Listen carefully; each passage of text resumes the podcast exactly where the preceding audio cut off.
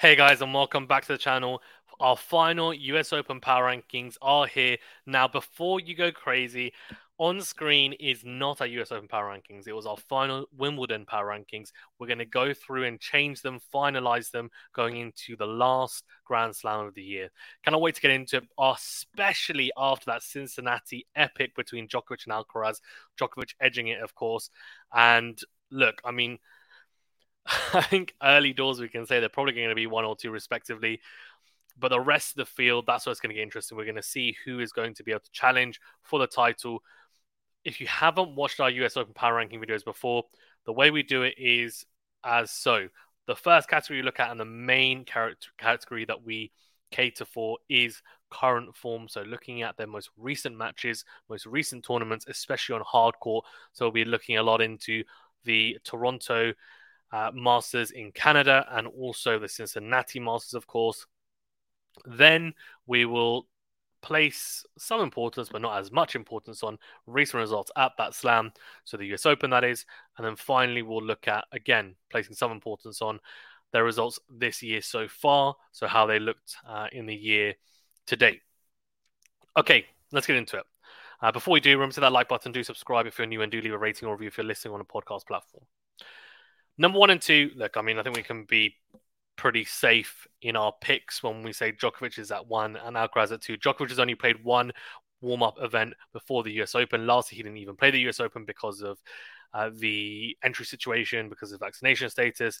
This year, he's played just Cincinnati. He cited fatigue for Toronto, uh, which means that he is going into the US Open unbeaten in the US Open series so far, which is, you know, great. Yes, only one tournament, but it's still a Masters tournament. And he beat some very, very good opponents as well. And in fact, if you want to know who he beat, I have it up here. Davidovich Fokina, Monfils, Taylor Fritz, Zverev, and Alcaraz. So, I mean, that's not bad going, right? And what you'd expect, I guess, from a Masters 1000 tournament. But look, it could have definitely been an easier route. That's for sure. Then, if we talk about Alcaraz, I think Alcaraz at two, and the reason why is just because he lost to, to Djokovic really in Cincinnati. Uh, that's it's really as simple as that. Because in Toronto, if he'd gone on to win that, then or even made the final, to be honest with you, I would have said we probably need to put Alcaraz at one, just because he's won more matches, especially under his belt and recent form. You know, he's probably up there, but the fact that he didn't do as well in Toronto, he lost to Tommy Paul in the quarterfinals in three sets. And I would argue that the match against Hubert Hurkacz in the round of 16, where he won 3 6 7 6 7 6, uh, he probably should have lost that as well. I think Hurkacz didn't play well at all in the two tiebreakers. Also beat Ben Shelton, which was a good result there. But in Cincinnati, uh, that's where I was pretty impressed, even though he didn't play his best tennis. He came through in three sets in all of his matches apart from the final, but he battled through and then he really raised his level in the final, which I expected. Both players did, and it ended up being an epic final. Uh, in my opinion, I would say the best best of three match this year uh, on, the ATP side, anyway. Thought it was really, really good. Uh, beat Thompson, Paul, Purcell, and Hurkacz all in three sets, and then in the final lost to Djokovic. Uh, five seven seven six seven six. So look, a really really good performance though. There was not much in it at all. It could have gone either way. Djokovic though edges it, and I do think he has a slight mental edge going into the US Open as well, which is why I put him at one. You might say, well, why didn't you say that about the Cincinnati match when Alcaraz had beaten Djokovic at Wimbledon? And the reason why I say that is because it's a different surface, and I do think he had some sort of mental edge, but it, it wasn't surface dependent, if that makes sense. And I do think the fact that the first time they've met on hard court, Djokovic has won uh, in a very, very tight match as well. I think bodes well for him going into the US Open. And I think that's why Alcaraz just below Djokovic for me in my US Open power rankings. And I think form wise as well, Djokovic played better tennis throughout the whole tournament before that final, that is, because Alcaraz played some incredible tennis in the final. I think let's not get it twisted. Then let's talk about the rest of the field because that's where it gets really interesting. So Holger Rune is at number three. Uh, he's not going to be that number three. I'm just going to be honest with you. He has not had a very good US Open series so far. Uh, he's lost in the first round of both Canada and Cincinnati. Lost to Marcos Giron in three sets in Canada. In Cincinnati, lost to McDonald, the American player, 6 4 2 love walkover. He was carrying a slight injury by the looks of it, and it seems like he's going to be fit and ready for the US Open, which is great because I think he should actually have a good time on those courts. I think his game is, he's got an all court game for one, and I think it'll be suited to the slightly slower hard courts at the US Open. When I say slightly slow, I mean slightly slower than the Australian Open, where the courts are very, very quick. But in saying that, he made the semi final of Wimbledon, so it's not to say that he can't go far. Or he made the quarterfinals of Wimbledon anyway. Uh, it's not, not to say that he's not able to, you know, play well on quicker surfaces, but I think his game is still slightly better on the slower courts, you could argue. Although he's on the Paris Masters indoors, so maybe just ignore me. Um, but yeah, he's not going to be at three. He, I'll put him I mean, I don't even think he deserves to be just outside. I just don't think he's there. Uh, and that might be harsh to say, given that he's done well this year. Uh, generally speaking, quarterfinals at Wimbledon, semi-finals at Queens, French Open quarterfinals as well, but hasn't really shown anything for me in the last two tournaments. Now you could say, well, Fazan, you know that you say that, but he's carrying an injury. But if we look at the Masters tournaments or the hardcourt tournaments before the clay court swing, Miami round of 16 lost to Taylor Fritz. And then in Indian Wells, he lost to Stan Wawrinka in the second round. I mean, his hardcourt record hasn't been amazing. Even at the Australian Open, he lost to Andre Rublev in the fourth round, had match points, didn't convert. So I think it's safe to say that he probably shouldn't be in there. Number three for me is a pretty straightforward pick, and I'm going to go for Jannik Sinner. He won the Canadian Open. He beat Berrettini. Murray had a walkover there. Berrettini, Monfils, Tommy Paul, Minaur to win the title. I was really impressed with him. He has definitely improved and is improving his serve. He's winning more free points on it, which is key. We know what he can do from the back of the court. He's got an extremely powerful baseline game uh, uh, you know, one of the best in the business, and he's got an incredible running forehand as well, which uh, definitely puts him in great positions, especially when he's wanting to transition from defense to attack. Um, I'm not going to talk about his game in huge detail because this isn't a Jannik Sinner analysis video, but uh, we are going to do a contender profile. Well, we are going to be doing contender profiles on certain players, and he's going to be one of them. So do keep an eye out for that. Uh, if you want to know more about his style, his game, his recent results, and then also how, how we think he's going to do at the US Open results wise. Uh, but look, I mean, I think he should be challenging for the title. He is, you know, as I said, he's picked up some really good form. And not just that, I do think that he will look at last year at the US Open and say, look, Alcaraz won the title. I had a match point against Alcaraz in that semi final. I lost in five sets. I sorry in that quarterfinal. I keep on saying semi-final. In that quarterfinal, against um, Alcaraz and I lost. Uh, that could have been me. And I think that's safe to say. I don't think it's a crazy thing to say because I think he would have beaten Tiafoe, even though Tiafoe was playing some incredible tennis. And I think he would have been Casper as well. So Jannik Sinner at three. Uh, then at four, uh, we had Medvedev uh, for Wimbledon. I mean, let's have a look at his results. He lost in the quarterfinals to de in Canada, beat Musetti and Arnaldi. Neither player is a hardcore specialist. Beat Musetti again in Cincinnati, lost to Zverev. He's probably in there just because of bulk of work on hard courts, generally speaking. Um, you know, Miami made the one beat Sinner in the final, beat Khachanov Eubanks. When we're going back now, though, before the clay court swing, Indian Wells made the final, lost Alcaraz. Um, Dubai, you know, won it, beat Rublev. Qatar lost, uh, sorry, beat Murray in the final. Uh, Rotterdam beat Sinner in the final. I mean, he had a ridiculous run, right? And then third round of Australia because he beat, he lost to, sorry, even Sebastian Korda, who played some really good tennis. And uh, he won't be in these power rankings, but if he was fit for the whole season, he definitely could be because he's got incredible talent. Okay. So, what I would say is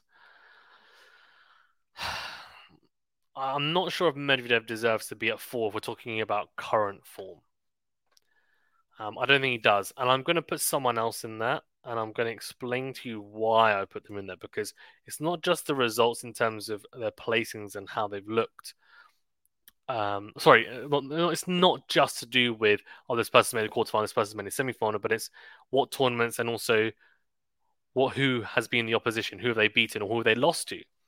So I'm going to go for Hurkacz at four. Now you might say that's a bit of a brave pick, but I'll tell you why. Cincinnati, he made the semi-finals. Now this is who he beat: Kokkinakis. Right? Okay, solid win. You're like, okay, yeah, but expected to win it. Coric, who was the defending champion, beat him in three sets. Tsitsipas, Australian Open finalist this year, beat him in straight sets. Popyrin, who was a surprise package in Cincinnati, beat him in the quarterfinals, and then lost to Alcaraz in the semifinals. Now he pushed Alcaraz, and again, he lost a tiebreaker, and he's lost the last three tiebreakers against Alcaraz. And if he'd won them, he would have come through and beaten Alcaraz in both matches. He had chances. Uh, he lost 2 6, 7 6, 6 3. That second set tiebreaker, again, uh, he doesn't tend to play well in the tiebreakers against Alcaraz from what I've seen. He misses a lot of first serves and it just doesn't give him the ability to win a lot of free points in the tiebreakers. And uh, some players they raise their game in tiebreakers, and I think generally speaking, Hurkacz does tend to. But against Alcaraz, I haven't seen it. Uh, and they, those are two really crucial matches where he played really well, and he just wasn't able to get himself over the line. So. Uh, something to look out for at the US Open, but I think given the results and his level, it's been very, very high. Uh, Canada even beat Bublik, beat Kecmanovic, and then lost Alcaraz three six seven six seven six. Again, those two tiebreakers, he wins just one of them even, and he goes through and beats Alcaraz. So look, and he would have been the favorite against Tommy Paul, and he would have, in my opinion, made the semifinals at least again. So I think he should be at four, and I think the level he's shown has been really impressive. I think he's been serving especially well, uh, and I'm looking forward to seeing how he gets on at um, the US Open. And I hope for his sake, because he hasn't had really good results at the Slam so far in his career, that he does finally have a good time at the Slams because he deserves it. He's a really, really good player and uh, one of the nicest guys on tour. And I do like his style because it's serve and volley. And look, there's not a huge amount of players on tour that serve and volley like that, unless your name's Maxime Cressy. Uh, you, I don't think it's a dying dying breed because I think it is coming back. Like we see Alcaraz will serve and volley and he'll transition a lot. Same with Rune, for example. But yeah, look, I, I do think it's still a a unique breed to tennis so far, and I, I want him to do well. To be honest, I just I enjoy watching him play uh, from a more personal standpoint. In terms of number five, so Bublik, he's not going to be there. He hasn't had the best results in the hardcore swing, and the grass does suit his game. He's got a massive game, massive serve, and he wins a lot of free points. I mean, he lost in the first round to uh, in Canada, uh, didn't play Cincinnati. Uh, City Open lost to Monfils, who we might have to talk about a little bit because Monfils, uh, look, I mean, I don't think, I personally don't think he's going to be in our power rankings, but he might be just outside because he had some good results and it might be difficult to keep him out of it, to be honest. So we'll talk about him and I'll put him just outside for now and we can talk about him in more depth soon. Um, but in terms of the rest, so Bublik won't be at five. I think we actually have to go a bit left field here and stay with me on this one. I think we have to go for Alex de Minaur.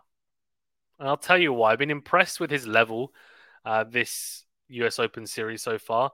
I think he's really upped his game in terms of one, his serve efficiency, in terms of being able to do spots better, and the potency behind his serve. Uh, he's definitely bulked up his ground strokes, and I think his shot tolerance has always been good, but he's able to have more effective offense behind his serve. And I think he's having a easier time of being able to hold serve service games. Whereas I think in the past it was like a fight for his life in a lot of instances. Um, results wise, I mean, he's had some good results. I mean, the quarterfinals of Atlanta beat Kokkinakis, lost to Humbert, uh, Los Cabos. He made the final. He beat Mansouri, Tirante, Paul, Koepfer, lost to Tsitsipas in the final. So you could say not amazing opposition, but I think Tommy Paul is in there. That's a good one. Uh, Tsitsipas being in the final, no shame in that, I guess. Uh, but then if you look at the rest of his tournaments, there's some really impressive results here, right? I mean, he made his first Masters 1000 final after beating Cam Norrie, great win, Diallo, Fritz in three sets, Medvedev in straight sets. I mean, what a win that was. Derek Fokina in straights, and then lost to Sinner in the final. So, look, I mean, I think de Minaur has to be up there, and I think rightly so. Uh, so we'll put de Minaur here at five. Cincinnati, he lost to Monfils in round of 32. Fine, fine. Um, that's that's okay. I mean, Monfils, as I said, has been playing some good tennis. Right, Andre Rublev. Now, Andre Rublev is a strange case. Um, we'll talk about why in a second. He has had a pretty good season, generally speaking, but I don't think he has been the best since um, Wimbledon. Yes, if we look at his results, Rublev, that is, he lost in the first round to Ruusuvuori 7 6 5 7 7 6. Canada, he, and in Canada, he lost to McDonald in the first round. So Rublev, look, I mean, that's not a good run so far. Uh, two first round losses, and it's a shame because he actually looked really good. Uh, for me, anyway, uh, just before Wimbledon as well. Uh, and on the clay, he's looked very good, but it just seems like maybe his form's taking a little bit of a dip. He plays so many matches as well that that could be the reason, but he won't be up there for me. Uh, in not in this power rankings anyway. In terms of others, I mean it's difficult because there's not really a whole lot of players that I've been super impressed by, just because we know about obviously Djokovic and Alcaraz. Sinner Hurkacz has been pretty good. de Minaur as well. Um, normally we talk about Holger Rune, but he just hasn't been in great form, in honesty. Uh, so, look, I mean, Kyrgios is not playing. Uh, Zverev, I think, will be up there. He's had some pretty good results. Uh, we can talk about Zverev. Uh, he's definitely found some form after that injury, and of course, he it was a horrific injury last year at, the, at Roland Garros, and you know, since then it's been a little bit difficult, a little bit up and down. Uh, but I would say he's been playing some of his best tennis actually recently. Uh, in Canada, he lost to David Fokina in the second round, although he beat Griekspoor uh, just before that in the first round, which was a good win because Griekspoor's been playing some really good tennis this year, especially. Uh, but then what really stood out was the win over Medvedev in Cincinnati. And Medvedev, we know how good he is, of course, especially on the hard courts uh, and the fact that he beat him and not only beat him, but we can go through uh, the matches that he won. He beat Dimitrov, Nishioka, Medvedev, Mannarino, and then to be fair against Djokovic, he lost 7 6 7 5. And in honesty, that tiebreaker, I think he would have been a bit disappointed because, you know, I saw him maybe not play as well as he could have played in that tiebreaker, but it was a high level match to be fair, and you know he, it showed that he wasn't too far off. But a semi final there as well, so I think he's he's up there. Uh, so I'd put Zverev at six. Now seven is where it starts to get interesting because now we start kind of digging deep into other people's results. Ruud won't be up there. Cincinnati first round loss to Purcell, and Canadian Open lost to Derek Fokina in the second round, and look, I mean, we keep on talking about Derek Fokina, so maybe we need to look at him as well because he seems to be beating all these people. I mean, second round in Cincinnati, lost to Djokovic, no shame in that. Canada made the semi-finals, um, beating JJ Wolf, Zverev, Ruud, and McDonald. Lost to de Minaur. So I think he'll be in there in the conversation at least, uh, for sure.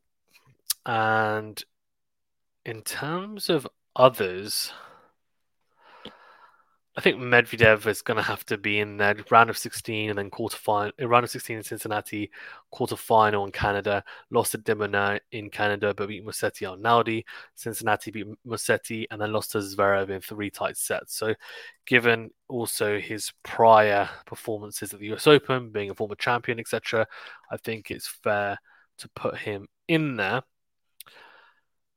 Then, if we look at some other players, because there are some players who've had some underwhelming results.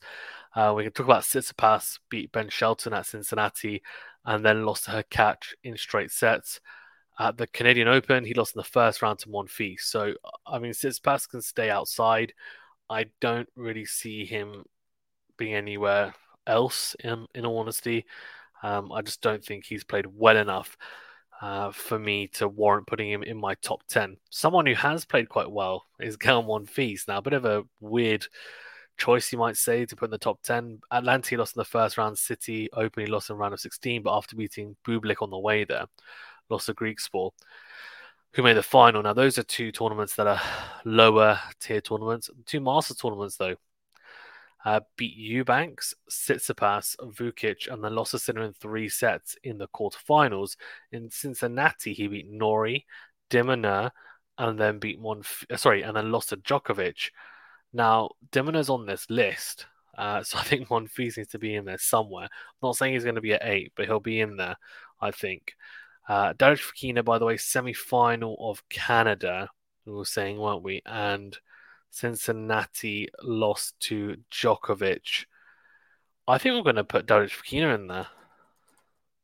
I think, well, look, if we're basing this on recent form, he's made a semi final of a Masters tournament, beating the US Open finalists from last year, beating Zverev's one and two as well. I mean, that's pretty damn good. Purcell as well. We're going to talk about him.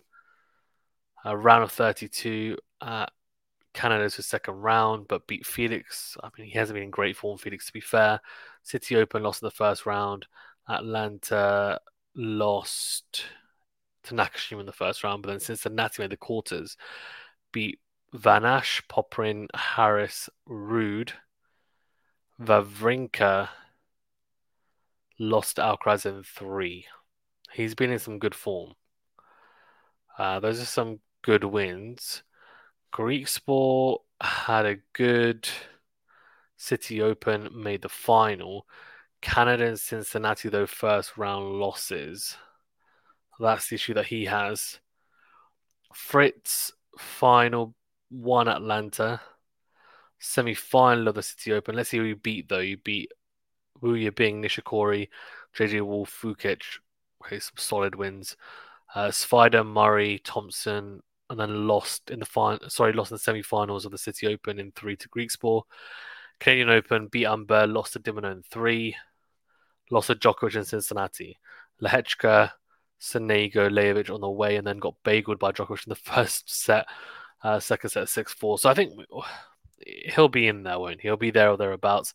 He has been a little bit underwhelming to say the least, um, but I think we can put Fritz in there at eight, or sorry, at nine even.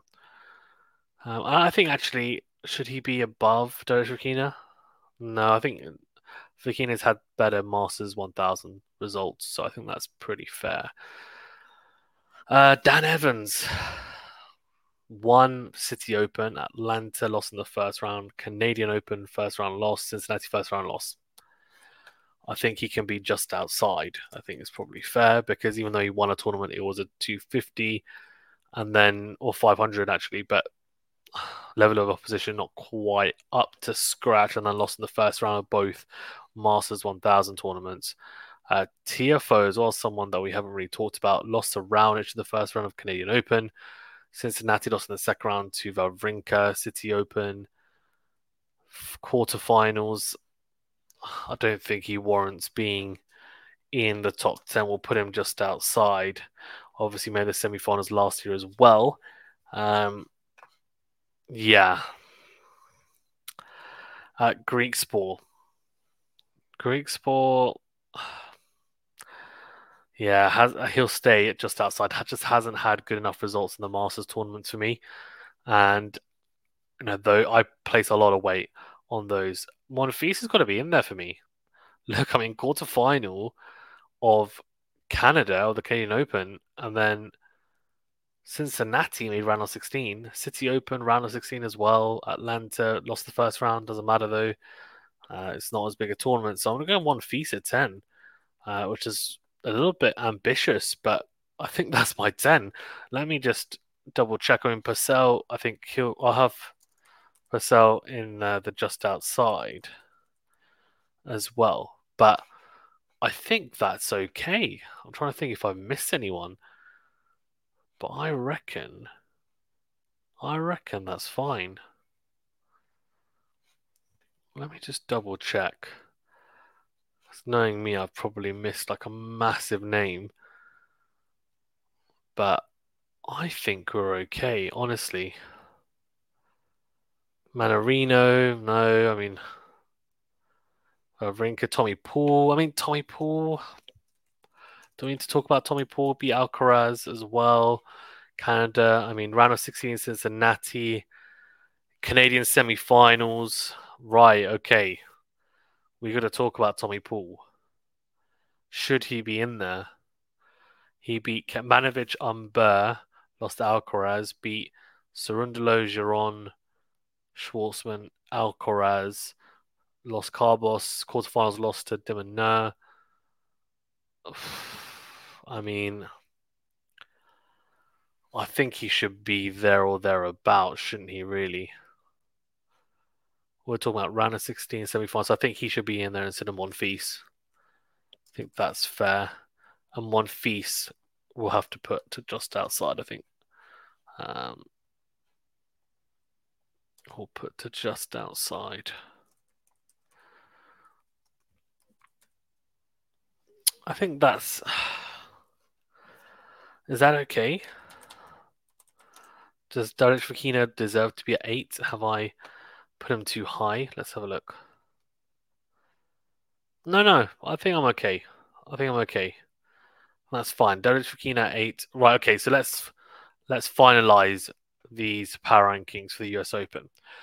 So number one, Djokovic. Number two, Alcaraz. Number three, Sinner. Number four, Hurkacz. Number five, de Minaur. Number six, Zverev. Number seven, Medvedev. Number eight, David Fokina. Number nine, Fritz. Number ten, Tommy Paul. Just outside, I've got Monfils, who's had a really good period, so he's just missed out. He would have been my first in.